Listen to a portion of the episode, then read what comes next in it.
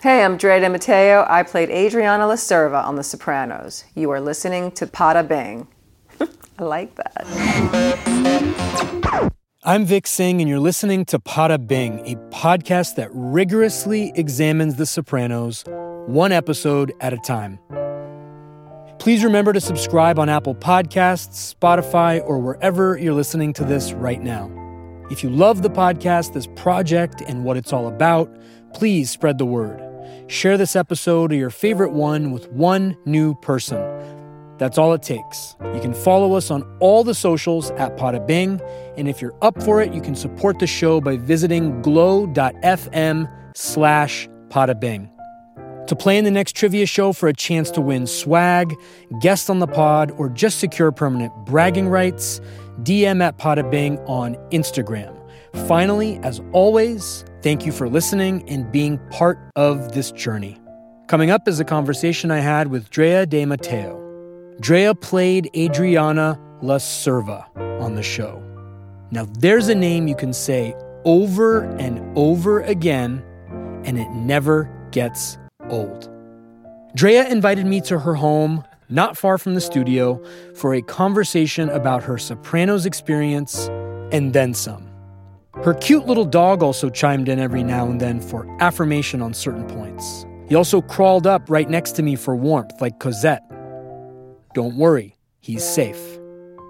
Adriana La Cerva is a legend, an iconic character, visually, vocally, and in terms of how she shaped the landscape and arc of the Sopranos story. And then there's Adriana and Christopher. You can say those two words anywhere, and people know. They go together like peanut butter and jelly, like Rocky and Adrian. We got emotional, we shared laughs, and we enjoyed it so much that we're going to do a part two next year. Very much looking forward to that, and really excited to share this conversation with you now. Hope everybody has a great holiday season. Hope that Charlie Brown Christmas soundtrack is playing early and often in all your homes.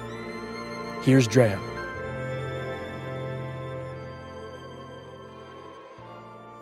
Drea, thanks for doing this and for inviting me here to your beautiful home. Oh, well, it's nice to have you here. I'm, I know it was hard to chase me down. You're going to have a hard time with me. I don't remember anything. Well, the cool thing about this project has been I watched it, you know, on my couch for all those years. I've rewatched the show many times over. Uh, it doesn't matter what you remember. The bottom line is you were there. So there's something that you're going to say that's going to illuminate my day and is going to illuminate all of the listeners that are going to hear this. So again, thank you for doing it. It is surreal. I've done 77 of these interviews now with the cast, writers, crew, directors, and everyone is as surreal as the last. So thank you. Well, right on, man. So, how did The Sopranos happen for you? What's the backstory? I had originally been called in to audition for the pilot. Um, no one knew the show would be anything yet. And David Chase had me read for every single female part um, that was, you know, a young lady. Like there was a, a, a girlfriend role for Michael.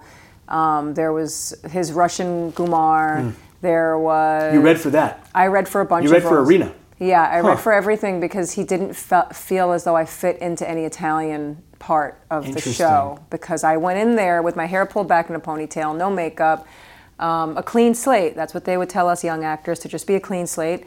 I didn't know what the show was about. I knew it was called The Sopranos. In my mind, it was about some singers, an opera. Like an, I had no idea. We hadn't seen scripts or anything. So when I got there and saw what it all was, I, you know, I had spent my whole life getting out of that world, being a girl from Queens and from an Italian American family. Um, I spent years getting rid of the Queen's accent. I spent years uh, polishing myself, and now all of a sudden here I am in this thing. How ironic! I'm like, how the hell do I bring this character to life? They only had a couple of lines each, but anyway, David Chase said to me, "You know, you're very Connecticut." Um, Very I- Connecticut? Yeah, that, Explain that was that. the word he used. He would never remember this. He said, You can play the stuck up Connecticut like waitress, um, hostess in the restaurant who won't give the Italians a table, kind of thing. So she's, I played some snooty girl in the restaurant. Now, when I did that part, if you ever see me, that's why they made Adriana a hostess in a restaurant because in the pilot I'm a different character, Right. and my hair is pulled back in a ponytail. I am so scared. I was so fucking nervous, I couldn't say my line. That must have taken 40 takes for the day player to say their line. Um, nobody knew who James Gandolfini was yet, but everyone knew who Lorraine Bracco was. Of course. And I was like, all I could think in my mind was, Karen! You know Yeah. what I mean? The only image I had of her when she would come, you know, we would have hit, hit our marks for the scene, was her shoving that gun in her panties. That's the only thing I was thinking about. You know what I mean? I was like, I can't look at you right now because I only see you shoving that gun in your panties. Lorraine, you sexy lady. Crazy though that you, as a day player on a show that you don't really know much about what it's going to be, you end up standing across the room from Lorraine Bracco. That in and of itself is a Oh, fucking was- huge win. Yeah, it was huge for me. I was I loved her. I and I loved Goodfellas. It was my favorite movie. Yeah. Mean Streets before that was my number one favorite movie. So then Yeah. when Goodfellas came out, it was like Mean Streets on crack. You know Yeah. what I mean? So now I'm on this show, and um, You do the pilot. You are the hostess. How is Adriana La Cerva born? They called me in. For now, the show is picked up as a series. I remember my mom and mom and I reading it. My mom's a writer; she teaches playwriting at HB years ago, and we read the pilot and we looked at it and we said, "Wow, this is beautiful writing. This is genius writing. This will, this is a show that will never see the light of day." That's what we said. Because it's just too smart. It was yeah, it was so smart. It was so it was so all the symbolism and the ducks and the it was so intellectual. It was so amazing and literary and all these things, you know. Um, I didn't see it as a mafia show at all. I saw it way beyond the, the, the gunshots. So, so then they called me in for the series, and I'll never forget. I was at my grandmother's house in Queens. She was making chicken cutlet parmesan. We were all sitting around the table, and I get a phone call saying, "We need you to come audition for the Sopranos series right now." I said, "Right now? What is the fucking urgency?" I was like, First of all, I'm at my grandmother's house in Queens, so I'm not moving, you know. They said, perfect, we're in Queens at Silvercup Studios. Please be here in the next 25 minutes or some shit. My parents look at me and they're like, let's do this. And my mom goes in the safe, takes out my nameplate and diamonds with a rope chain from my confirmation. My name's Andrea, which mm-hmm. looks like Adriana. And she goes, put this on and recall all of the lessons that you learned to lose that accent. And you bring that fucking accent back and bring it back hardcore. They drove me to the audition, and it was for one line. It was for Christopher's girlfriend standing in line at a nightclub, and her feet hurt, and she's saying "ow" or mm. something. Mm. So I remember Ilene Landress was one of the producers. She always would joke around about how I got the part just by turning "ow" into ten syllables. When my mom said to me, "Say ow like Silvana, my neighbor," mm. um, because she would have not said "ow," she would have said "ow," like that. yeah, you know what I mean? And I was like, "Okay." So I did that, and I got the part, and it was a day player part. It was just the part of Christopher. Dan, Dan, you're very humble about that. I'm going to cut you off there because you've mentioned that before, and I've read a bunch of stuff that you've said in the past about it. Before we talk about Adriana, though, you studied directing. How did that turn to acting? Uh, truthfully, I mean, I, I went to film school. I did go to NYU Film School. Um, I was the anti-theater person because I grew up in the theater with Yeah. my mom. So I went into like weird, experimental, strange 16 millimeter film world, and then um, I never had my projects done on time because I was also bartending through school. So I would have to put myself in every um, movie that I was shooting for my for my senior, you know, for my for my classes. So I would have to set the timer on my camera and get in front of the camera and act and edit myself. It was just me, me, me, me, me. Yeah. And then eventually everyone was just like, but Trey, why don't you just act? Yeah. It's easier for you. Like you can't get it together. You can't get a cast together. You can't light this shit. All you can't take a light meter reading. You have a hard time editing. Like what? And I loved editing. That was my favorite thing to do, actually. But um, but it's okay. What see? Um, but it became like a whole thing. So I Is started directing taking. something that you want to do? yeah, it was No, but now. Um, or has that ship sailed, blanky. as Johnny Sack would say? I think now that I'm getting older and my face is starting to fall to the ground, it seems like the, the right next step because I'm not one of these people to keep up with appearances here in Hollywood. Yeah. Um, I'm only living in Hollywood because the New York house burned down. Otherwise, I would be back east. So, yeah. Wait a minute, your New York house burned down? Oh, yeah. What happened? Four years ago, there was a gas explosion on my street and three buildings fell down. No it was foul way. play. Yeah, They're being, it's, there's a big lawsuit going on right now about it Crazy. In the city. in Manhattan, off Wow. of St. Mark's. And now there's fires over here too. You just can't escape fires no matter where you go. No, I have PTSD from it. Ever since that happened, I keep thinking, you know, that anything awful could happen to me. Were you in that? Were you Nope. in the but losing everything, and you just never think you're going to be a victim to any of that. Yeah. You know, and then it happens to you. yeah. I'm sorry, my dog really likes you. When did you know the show was transcendent? Describe the moment you realized, holy fucking shit, I am on the greatest thing ever. I'm on the greatest roller coaster ever. Was there a specific moment for you where it clicked and you were just like, wow? I guess another way I've described it to some other people that I've talked to was there like a Times Square moment for you where you kind of just realized that this is just bigger than anything you've ever been a part of? I mean, it took off fast, man. I mean, I was, it took off. Um, I don't know. It, well, no, season one, it hadn't aired yet, so we were still in the midst of it all. But I remember getting episode 12 and seeing I was on almost every page, and I flipped the fuck out. In my mind, I had already achieved the end game because I knew how genius the writing was because of where I come from. Yeah. I was already a writing snob, so reading that shit and being in it, it was insane. But that moment that you're talking about, it happened so fast when the show took off. Um, we blew up so quickly, and it went from it, you know we couldn't walk through the airport. There were things like that. You know, I remember like whenever we'd go to the awards and stuff, like we would have escorts in the airport. That was weird for us all. Like none of us understood what the fuck that meant. Um, a golf cart taking us everywhere.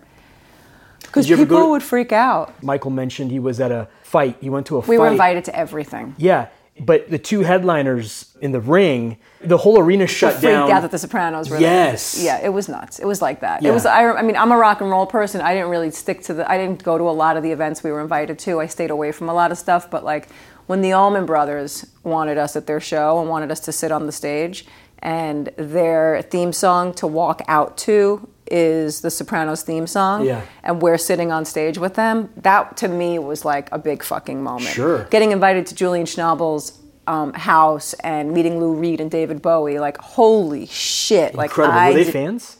Um, Schnabel was. Okay. He was a huge fan. He would show up at photo shoots because he would live in the neighborhood. He'd come there in his pajamas and Yeah. shit, you know. And I was a huge art fan. I grew, you know, I grew up in, in New York. All of the Lou Reed, like, I, it was insane for me. Did you have a conversation with Lou Reed about The Sopranos? Did he watch it? I had went to a dinner with him one night with a, with a bunch of people for some magazine party, and I don't know that he watched the show, but I remember sitting across from him and just. I don't remember it. I, don't was re- gonna say, I don't would be- remember any of it because Yeah. I, I'm such an in the moment person Yeah, that sure, that it sure. explodes for me after, and I don't know what the fuck just happened. And you're in the shuttle of it. You're on the roller coaster. You're strapped in, and you come out at the other end of it. Like you might pick a few memories here. I'm gonna try to get at some of those Well, memories. you know what a quiet moment was that I do remember Yeah. because it stuck because it's framed all over my parents' house when I was in the New York Times crossword puzzle. Oh, that was a big one. That's man. so cool. That was a big one, and it would happen repeatedly. So it was like part of me, you know, the humble part of me was like, well, they put it in there because it's hard and no one's going to know the answer. you know what I mean? Because I'm not that well known. But was the it the other spelling side of your was- full name? Yeah, uh, no, I think it was just Andrea. Okay. They just recently had, I do the crossword puzzle NYT on my phone. They recently just had members was the clue, and the answer was only. Uh, that's a good one. That's, That's a good one. Uh huh. And and the pinball machine. I mean, you have a fucking. I have a pinball machine. Oh, you have the soprano one? Of course, It- to have to- a pinball machine with your face on it. Yeah. that's no fucking joke. That is no fucking joke. You know what I mean? That's That's where, that's where I'm not humble. That's where I'm like, fuck you. I got a pinball machine with my face on it. yeah, for sure. We talked about Rocky off mic. Like the, Oh the Rocky pinball machines are still Oh, I classic and iconic. it. And I'm a pinball machine junkie, so that was a big. That was big for me. The look of Adriana, her details head to toe. How long did it take on average to become Ade? I um I had a thing back then with my acting. I was I took myself extremely seriously because I was young and new and just starting out, and I didn't know much about acting. I would say that Michael taught me how to act, by the way, Imperioli. But um, the nails, I had to you know Edie would would have hers put on the day of press-ons. I had a thing where I had to live with those nails every day. So they were done, and I would sit in a manicurist's chair for hours on end and have them done really, really long. Because when I was a kid growing up in Queens, that was a sign of like kind of status and and beauty and stuff like that. So I knew I had to have an element of that in my life, playing that character on a regular basis. So the mm. nails were mine. They mm. were big, long, fake nails. They were yours. They were acrylic nails that I had done every week before shooting. So it wasn't part of the costume design.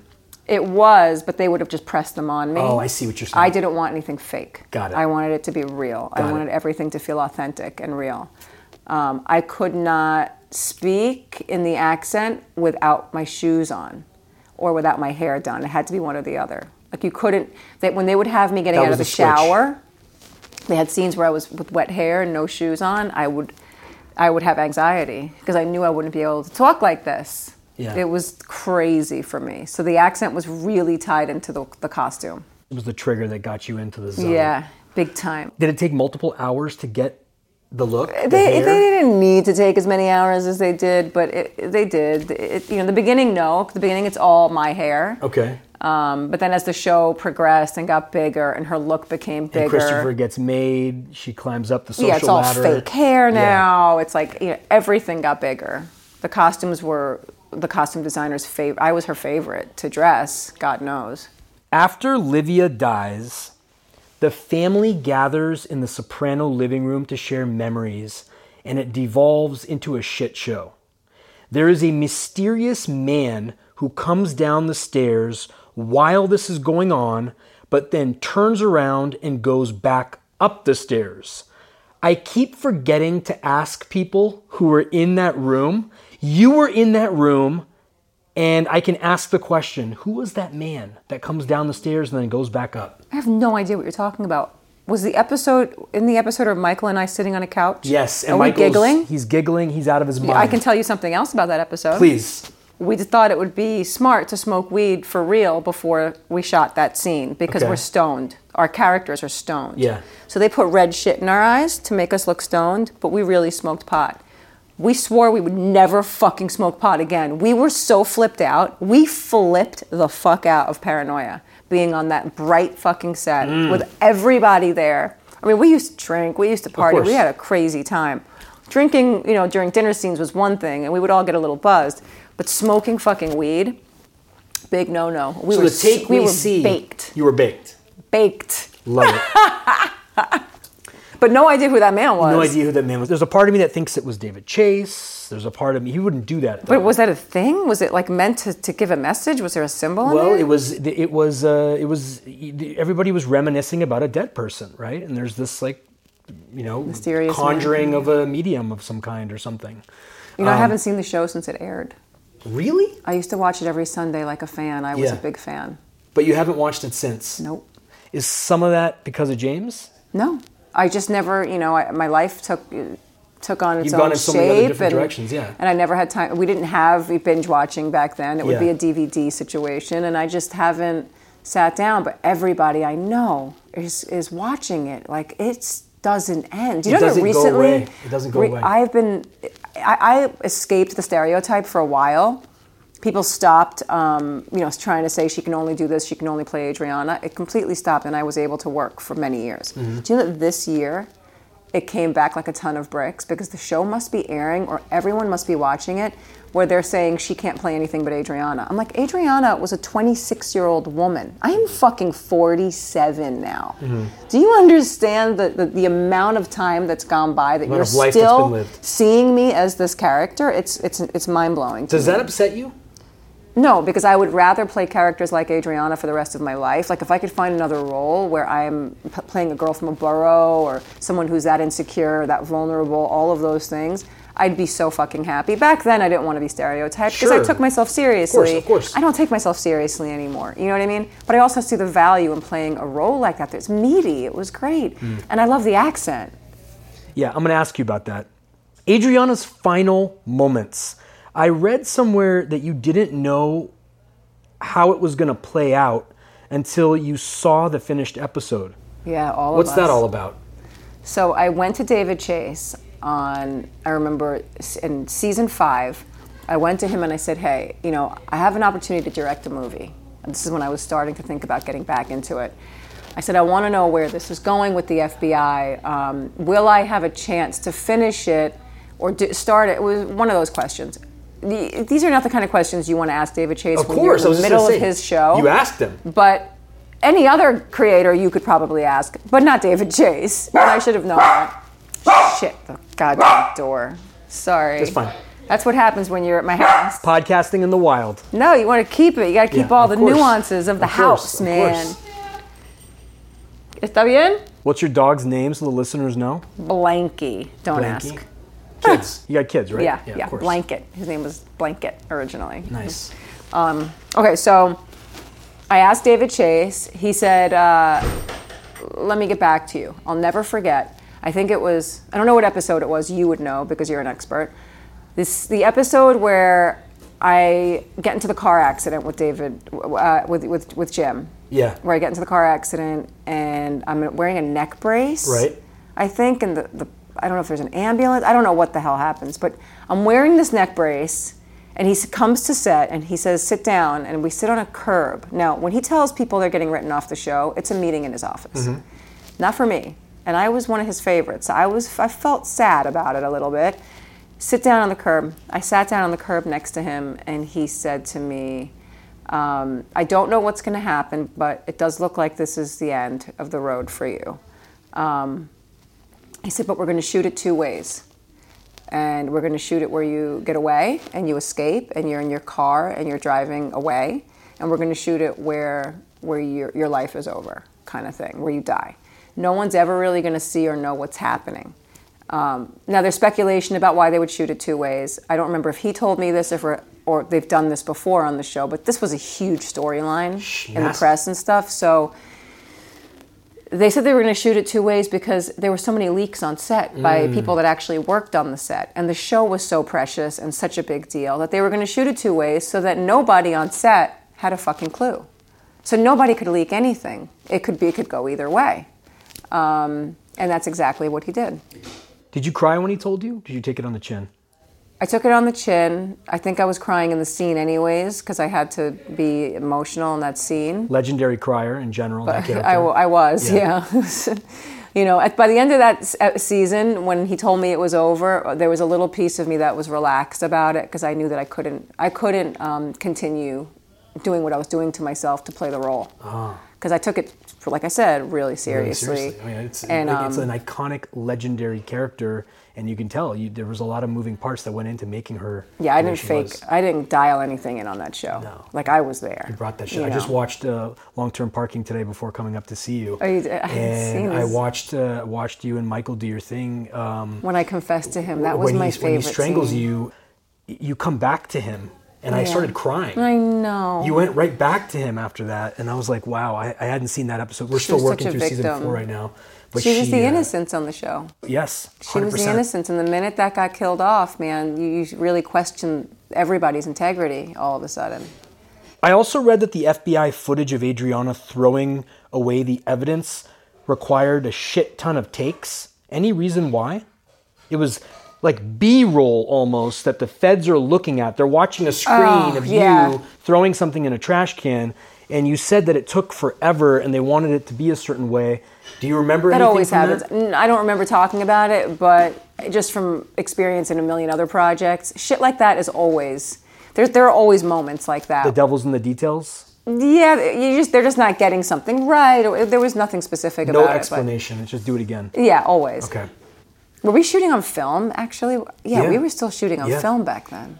When Tony calls Ade to tell her Christopher tried to kill himself, did you guys, meaning you and Jim, did you guys actually talk to each other or did you read each other those lines or was there a stand in? I'm asking about that particular scene because it's extremely powerful and it seals your fate.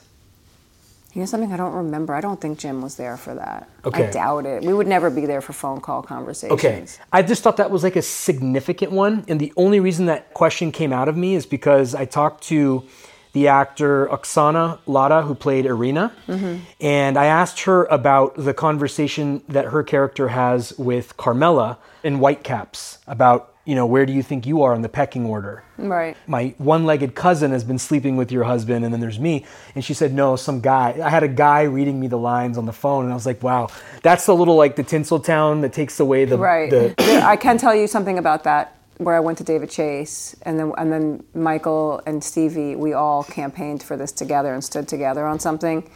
He makes that phone call to me, and um, the next scene, you oh before he makes the phone call, there was a scene in that episode that we begged to have taken out, which was Christopher going to to Jim to Tony and saying, and it's in the laundry room, which you'll see that scene next season as a flashback. As a flashback. Yeah. That was in the original episode that I mm. die in, mm. where he tells her she's a rat, she's a rat, and he goes, "I'll handle it," and then he calls me. So then you know. Now it's, the show's over. Right. You know what that whole car ride is. Oh, it makes sense. I so much begged- better. The way I begged David to get rid of it. really. So he was going to keep it in. I don't know what he was going to do, but, But you- I, I just knew that I re- it was important to me. I went to Michael separately. Then I went to Stevie, and I was like, I need all of you to help me just drive this point home. I think we went to a couple of the, ri- the directors and the writers, and then we went to David. Okay. You were smart. You built a coalition. I've heard stories about people going into David's room without. Uh, actually, uh, David Proval, uh, Richie Aprile, your, uh, Oh, your yeah, yeah, yeah. character's uncle.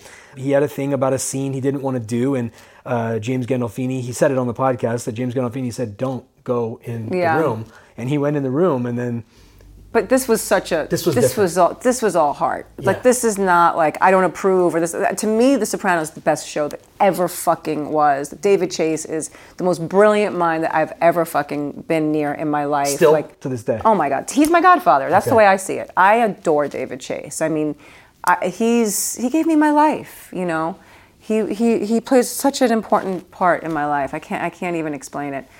But um, yeah, so me approaching him about that was was for us. It was for all of us. It was for the show. It wasn't some.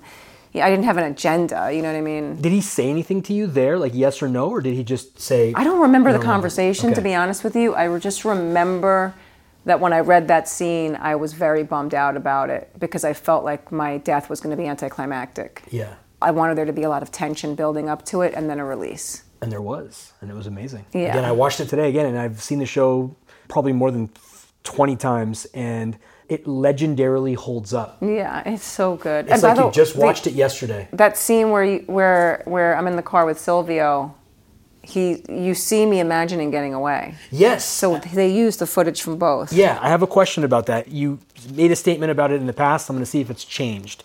Before we see you in the car with Silvio, there are a few shots of you driving the Thunderbird with a suitcase in the passenger seat. You said before that you're not really sure what to make of that scene. Has anything changed now? What do you make of that scene? Well, I knew he was shooting it two ways, Yeah. and he just ended up using the footage from both from both scenarios. He used the footage of me getting away, imagining getting away. That could have been So she's daydreaming in the car with Silvio that she's getting It turned away. into a daydream, but when we shot it, I thought we were shooting a reality of me getting away because Gotcha. we were shooting alternative scene, Gotcha. alternative ending. Makes sense. You didn't know which way he was going to go because No, that would be. But he might have already known in his mind the entire time. Of course. And I wouldn't be surprised if he did because that's David Chase. You know what I mean? Only he knows the answers to these questions. I know. This is I, in, in my interview with Michael on at least four different occasions. He said, "You're going to have to ask David that." Yeah. So I'm, I get that a lot. Hopefully, I can graduate there. You would have to even ask David about that scene that we begged um, to be moved or taken out. Yeah, because I don't remember. it. I don't even remember. I'm sure he'll remember you coming to him. I don't. I don't remember going to him. I just remember that it was such a big deal for me. You were under contract to appear in season six. Was it always flashbacks or dream sequences, or was there some discussion about leaving the door open for you? Is there any? Can you give any context to that? Do you know what they told me? That they were going to pay me to keep my mouth shut. Are you joking, or I swear to God. I see. They, were, they paid me more in season six than they paid me the entire time I was on the show for those flashback episodes. And the deal was don't take another job so that nobody knows that you die on the show. That's what they told me. Incredible. Mm-hmm. But that they were going to use me in flashbacks too. Of course, but like they it's felt basically like it, but they it's basically a do not compete clause kind of a thing. I ended up taking another fucking job, and I, the press got out, and it was a whole big fucking thing. And I get a phone call from David Chase saying, "I don't know what to say, but everybody is now going to know that you're dying on the show because there's news that you're doing the new Friends spinoff." So I, was mortified. I didn't know how the press got out. It wasn't supposed to. It was all over the fucking place. So I don't do talk shows ever. I booked every talk show I could do to tell everybody that no, I'm fucking totally I'm not dying on the Sopranos. You think that they would actually kill me? How many episodes of season 5 had aired at this point? Do you have any recollection?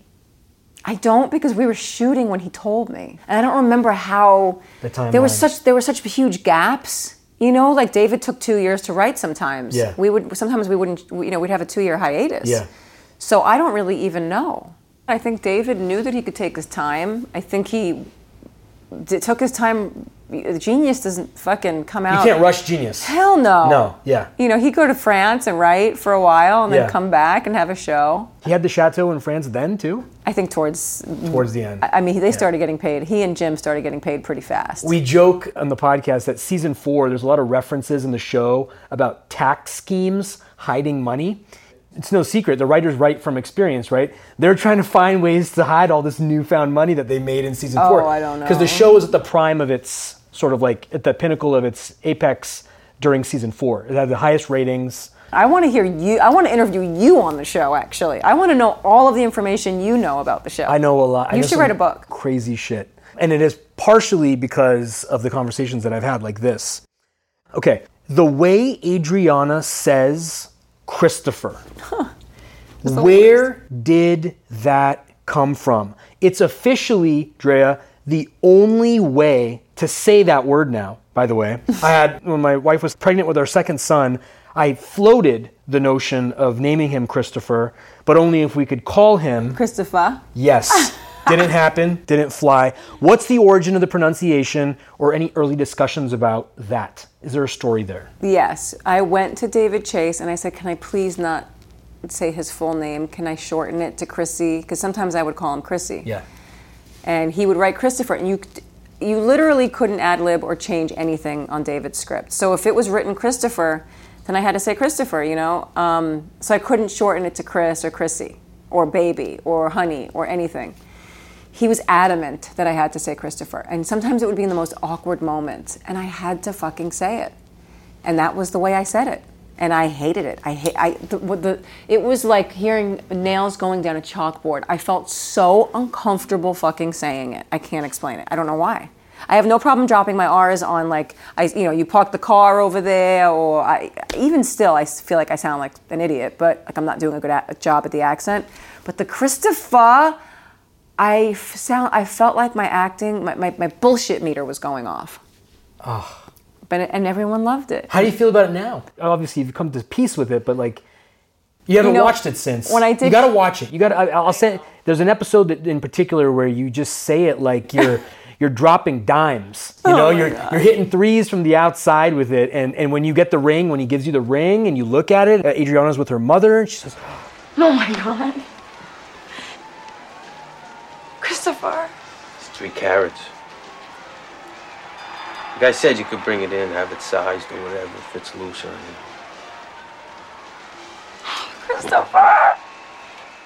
Oh It is I know. legend. I It is know. legend. It is again. This is this transcends television. It transcends cinema. This is something that 20 fucking years later, I'm sitting in your couch talking to you about it. It is because it is something that is so meticulous and methodical and specific, down to the pronunciation of the word of a fucking name. You will make me start to cry thinking about all that shit right now. It is I incredible. Swear to God. No, the fact that I'm talking to you right now is going to make me cry about it. Favorite moment with Christopher. Oh, God Almighty, I, I every single one. I love Michael so much. I, there are not words for it. Really, seriously. I, I, I mean, he's the reason. I, I, I would say that he's the only reason I did as well as I did on that show. How so? Because I never really acted before. I hadn't been on a, on a, you know, hitting marks and blocking. What does that mean to hit marks? to know where you have to stand and say your lines and a camera like i wasn't i you know i came from a theater world Yeah. as much as i was in film school learning how to direct i was still learning how to direct like some weird ethereal outer space outer space kind of vibes i was not thinking about character that much i it was a whole different thing man i learned how to act from him So every single moment we had together, we had so much fun together. We, it was like we were brother and sister from other parents. Like we immediately had chemistry. We were buddies immediately. And all, you know, we would all hang out, like me and his wife and me and my boyfriend at the time. We would always party and I mean it was just we all had such a rapport with each other. It was beyond anything I can explain. And the fact that Michael was my partner on Yeah, the show yeah. was like I was being divinely protected. I believe that from up above when they paired me with him because I would have I was a very anxious, nervous, shy person when I was starting out. Really, really petrified of everything. Hmm. So being with someone like him who had the same sort of, you know, he was just wired the right way to deal with me. How cool is it that you both got the Emmy for the same episode? Oh my god. That must have been a crazy night. That was one of our best moments, man. Yeah. That night. I have a funny story about that night. What happened to your speech? I went back and watched it. That's What how much I researched for the for the episode here. I had no speech. I was preparing to ask you questions because I asked Michael about his. Did he have a speech? He had a really good speech. It was a very eloquent speech. and Mine he- wasn't. And he shouts out Cassavetes, the, Oh, the director. And I said, "Why did you mention him in your Emmy speech?" And he like, went into this whole thing. What happened to yours? Were you just was it nerves? First of all, never in a million years would I think I'd win. I also didn't like going to awards. I'm really shy. Yeah. A crazy But you style. were up against heavyweights. Yeah, and I didn't think there was any way that Yeah. I was going to win. So I just didn't prepare anything, and I didn't want to be there. I wanted to be there. Like I would have had f- fear of missing out if I wasn't there. FOMO. But I never want. Yeah, FOMO. But I never wanted to be at any of those award shows. That shit fucking flips me out. Having to get dressed, clean up, look nice. uh, Oh, no interest. I even wore my slip to my dress. Ba- um, backwards by accident. So when I saw the pictures, I was like, "Holy shit!" My dress was shining because I put my slip on backwards. Like I am not in that headspace. Like, I don't understand that world. But yeah, it feels good to fucking win something. It's fucking incredible. It was a holy shit moment. You said in the past that you were a day player, and again, I also cut you off rudely by saying like you're like being way too hard on yourself. My question for you on that term, you turned Adriana into let's look. I'm gonna say it. You're not gonna say it, but I'm gonna say it. You turned that character into a cultural icon that endures today. You're gonna give everybody else a whole shit ton of credit, which which is fine. But how do you explain or rationalize going from day player status to Emmy winner? It is something that very few fucking people have done. What do you say to that? What is your reaction to that today? Again, you all start to cry. But um, our, our- like I said, David Chase was at the craft service table, and he said, "Your chemistry with Michael is crazy. People think you're a couple." Um, that was that. I mean, it was David. He loved my character. I'd even heard people say that he would say it from time to time that this is one of my favorite characters because it was an unexpected. It was not a series regular. Had he been casting for a series regular role, it would have been Marisa Tomei or Debbie Mazar or Mira Sorvino, or the girls that are used to playing those roles. It wouldn't have been some unknown at this at that point. You know what I mean? So yeah, I got I got really fucking lucky, and I knew. I knew that I was bringing authenticity to her. I knew how devoted I was to that character. I knew I wasn't going to make her a caricature. That was my biggest fear, is that she'd be a caricature. But that's why I didn't want to say Christopher. I felt like it was so over the top. Um, but the humor of that character, she was so fucking funny in her uh, stupidity. I don't want to say she's stupid because you should never say one of your characters is stupid, but she was so um, unedu- uneducated and naive and innocent. The kids weren't innocent. The kids weren't naive. Adriana was the only one. So she became like a symbol. I feel like on the show of of purity. is why I think the listeners gravitated towards her so much, men as well as women, because in the show, as a watcher, you're looking for any reason you can to like Tony Soprano. Everybody loves Tony Soprano, but you feel guilty about it.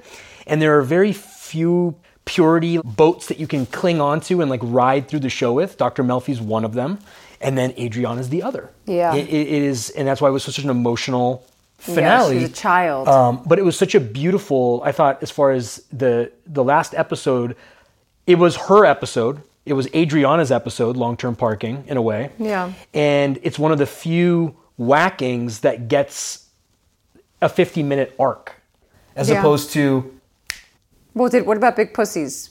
That was a big one. His was a big one, but you knew it was coming for pretty much Right. uh, 12 episodes. We didn't really know it was coming for Adriana, and then you get the chance to see that scene of her driving her car. Is, is she going to get away? And then he flips on a dime, like true David Chase, open ended. and thank God that scene wasn't in there in the laundry Yeah. room.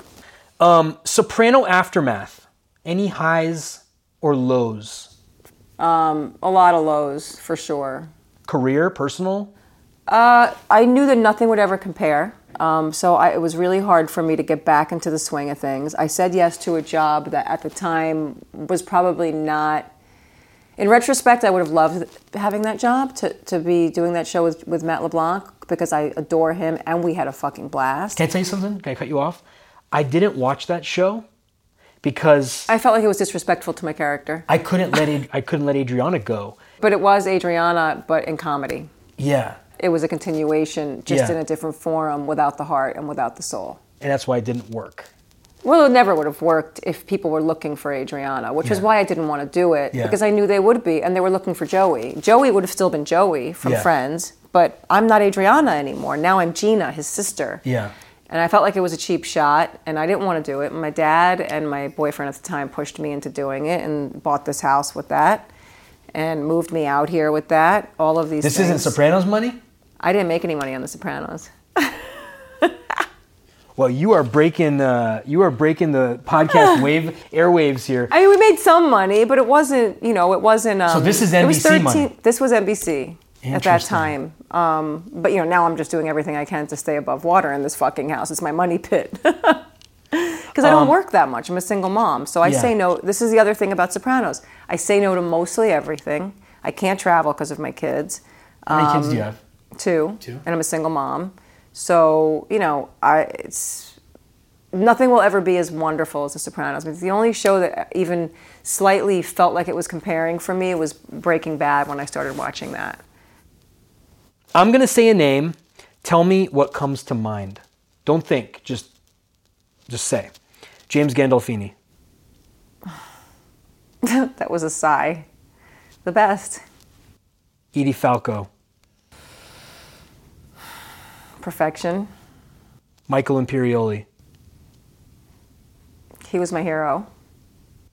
In the DVD commentary you did, you held a special reverence for John Patterson, one of the directors on the show.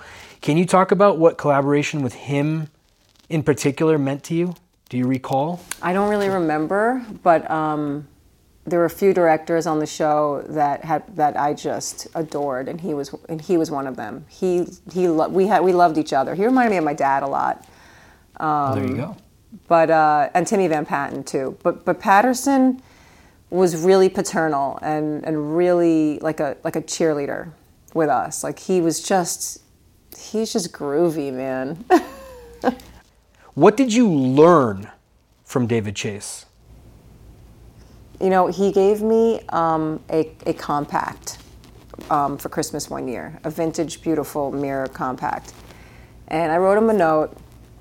I learned something about myself with David Chase. I mean, this is not a, a, a generalization. I remember writing him the note and saying, you know, I'm going to hold on to this mirror and make sure I have it on me every time I go into an office to audition for another job once leaving here. And know that no matter what the fuck any of these people say to me and put me down and reject me, I can look in that mirror and fix my lipstick and say, fuck them, because David Chase wanted me. And know that I was fucking worth something right from the get go. And that's how I felt. He gave me confidence. He gave me my life. He birthed me into this industry. And it always moved me. I'll start to cry again.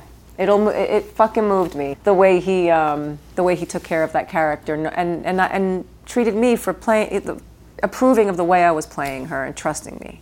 You know, I got to be honest with you. One of the coolest things about this project that I'm doing is I've sat face to face with so many people that were a part of the show, and there are certain questions that really are rhetorical. Like you can't really answer or articulate it, but just being able to look into your eyes and to see the feeling is fucking awesome. It's really great. Oh, my God. And again, this is a show I want to emphasize again. It was 20 years ago when the pilot aired.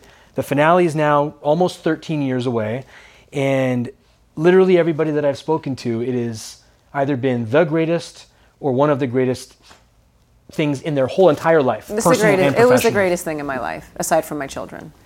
Why do you think people still obsess about this show unlike anything else? I think it's safe to say, no disrespect to any of the other projects you've been a part of, in 20 years after that project starts, some guy that needs to shave and has a hat on is not going to come here and ask you questions about it. Is that a fair statement? Yes, 100%. What the fuck is it about The Sopranos that makes it so enduring in your Well, first of all, I think you know that David took all these risks with the kind of actors he chose instead of going run of the mill, straightforward actors. I mean, I remember they wanted you know like a handsome guy to play the main guy instead of turning this icon. he- We made they made an icon out of Jim. You know. Um, the biggest thing for me always was this because the question used to always be in interviews why did why is the show so successful and my answer always was because it appeals to so many different audiences on so many different levels you have the sort of Amen. You know what I mean? You have pe- you have Amen. people who only care about the, a mafia show, a less educated sort of scope on the show. I love a mafia show. I want to want fucking gunshots, this, that, the other thing. They love the humor. Then you have people who understand it as a family show. Then you have people who understand it on an intellectual level as a literary piece. Then you have people who understand it. At, you know, it's, um, people love the fact that it's that it's pushing all these all these boundaries. So there's there's something for every single audience out there. People that didn't like when my dad was watching Sons of Anarchy, he didn't relate to it because he can't relate to to um, Motorcycle clubs. to motorcycle clubs. But if he really would have paid attention to the themes and things, but he couldn't get past that. The mafia thing, everybody wants to watch it. So you have that as the backdrop. Right. You have all the gunshots. Low-hanging fruit. But it wasn't even really. Yeah. But how deep he goes How with he it, goes. how That's- deep he goes, and then how it becomes a critic's darling. All of a sudden, you have anybody and everybody grasping onto it to watch it. You know what I mean? But it, I always felt like that that it had something for everybody. Beautifully stated. I've been told you're a huge Rocky fan, as am I. Favorite Rocky movie and why? Of the OG. I mean, come on, fucking Adrian. People fucking hate on it, man. What? They- my my my six year old, I finally he's watched one through five. I know that's a little. Some some moms roll their eyes when I tell my, my wife That's is included. amazing. I want to show my son. I'm ready. all about Rocky. How old's your son? He's eight. Oh, he's ready. Yeah, yeah, yeah, Totally. Oh my gosh. totally. Uh, he went to his class, and the kids in the kindergarten were like, "Everybody, name your favorite song." He said his favorite song is "Hearts on Fire," which is the Rocky Four training montage I song. can't. I was the proudest fucking parent in the room. That's amazing. But everybody was looking at me like, "Your kid's watching Rocky?" I'm like, "Fuck yeah, he's watching Rocky." So your Are you favorite one is- Italian? I'm not Italian. Oh, I'm okay. 100% Indian Oh, oh that's Um, even cooler. which actually in the beginning was kind of funny that there's a Indian guy doing a Sopranos retrospective Oh, podcast. it makes, that makes the most sense for me, by the way, because you know the only place I want to go right now is India. is an amazing place. I haven't been in years, but the the relatability factor, the reason why it resonates with a lot of Indians, there's 1.5 Do billion Indians love it? Indians love it, and I had no idea. Just I learned by virtue of the podcast. It is because of this family dynamic. So, what's your least favorite Rocky movie? I would. I mean, one of these later ones that are recent. Have you seen the new ones? Have you seen Creed? Yeah, I'm talking about those. Okay. I haven't seen Creed yet. I haven't. I, I'm off. I'm off the train. Uh, I need to get back. But you know what? I I liked the the one. What was the one where he first comes back? What's the first? Rocky Balboa when he comes back and he fights like I liked that one. He- I liked it too. I loved it. All the Yeah. all the little Easter eggs from the bygone Yep, era. Totally. All it was basically a uh, nostalgia show. Yeah. I mean, maybe the Mr. T one wasn't. That was three. So which and which was the Dolph Lundgren? That was four. Drago. See, I think maybe it was three that might have been my least favorite. Okay. I'm not sure. Um, I saw you with the swag, so I had to ask the question. Oh, they send me everything. I love it. Christopher or Jax? Christopher. No fucking brainer, right? Yeah. Okay. Last good book you read? Oh, God, what am I reading? Well, right now I'm I'm reading a book called Figuring. What's that about? It's I'm in the beginning of it still, and it's, it's Sounds self-helpy. No, no, it's not. But it's it's all over the place. I can't. I'm not even. Gonna, it'll take me too long to explain. Favorite music growing up? Rock and roll, man. But I went through every musical genre. Every. I love rap. I love jazz. I love every goddamn music musical genre there is. Favorite music right now? What are you listening to in the Rock. car for the past week? Name a band. Name a song. Uh, I've been listening to this band, All Them Witches, because I, I just did their music video. Okay. What are you working on right now? What's on your plate? Um, I have not been acting as much this last year. I've been focusing on building a brand with a partner of mine. So we are in the midst of uh, we- Clothing or No, it's in the beverage beverage Okay. world, and then working on a, a platform. do you want to announce anything? Or is it still It's so early still. Okay. I mean, the the drink is a health drink, um, and it's amazing, and it would be a first to market sort of idea. Um, it was originally alcohol. We've now backed off from the alcohol because it's so difficult and it's so mafia. Yeah, yeah, yeah. So we're sticking in. It's going to be par, par, partial mixer, but mostly a, a, a beverage. But um, yeah, we're just trying to build a, a business at this point in the health world. Drea, thank you for inviting me to your home, indulging my questions. Hope they weren't too ridiculous, and being a part of this project means a lot. Right on, man. I'm happy that I could do it. Thank you so much. But shit, you're right down here. If you ever want me to do it again, I'll do it again. Now that, Well- now that, we, now that we broke the chair. What I would like to do, if you're down, is Michael, he's going to come back and do a part two.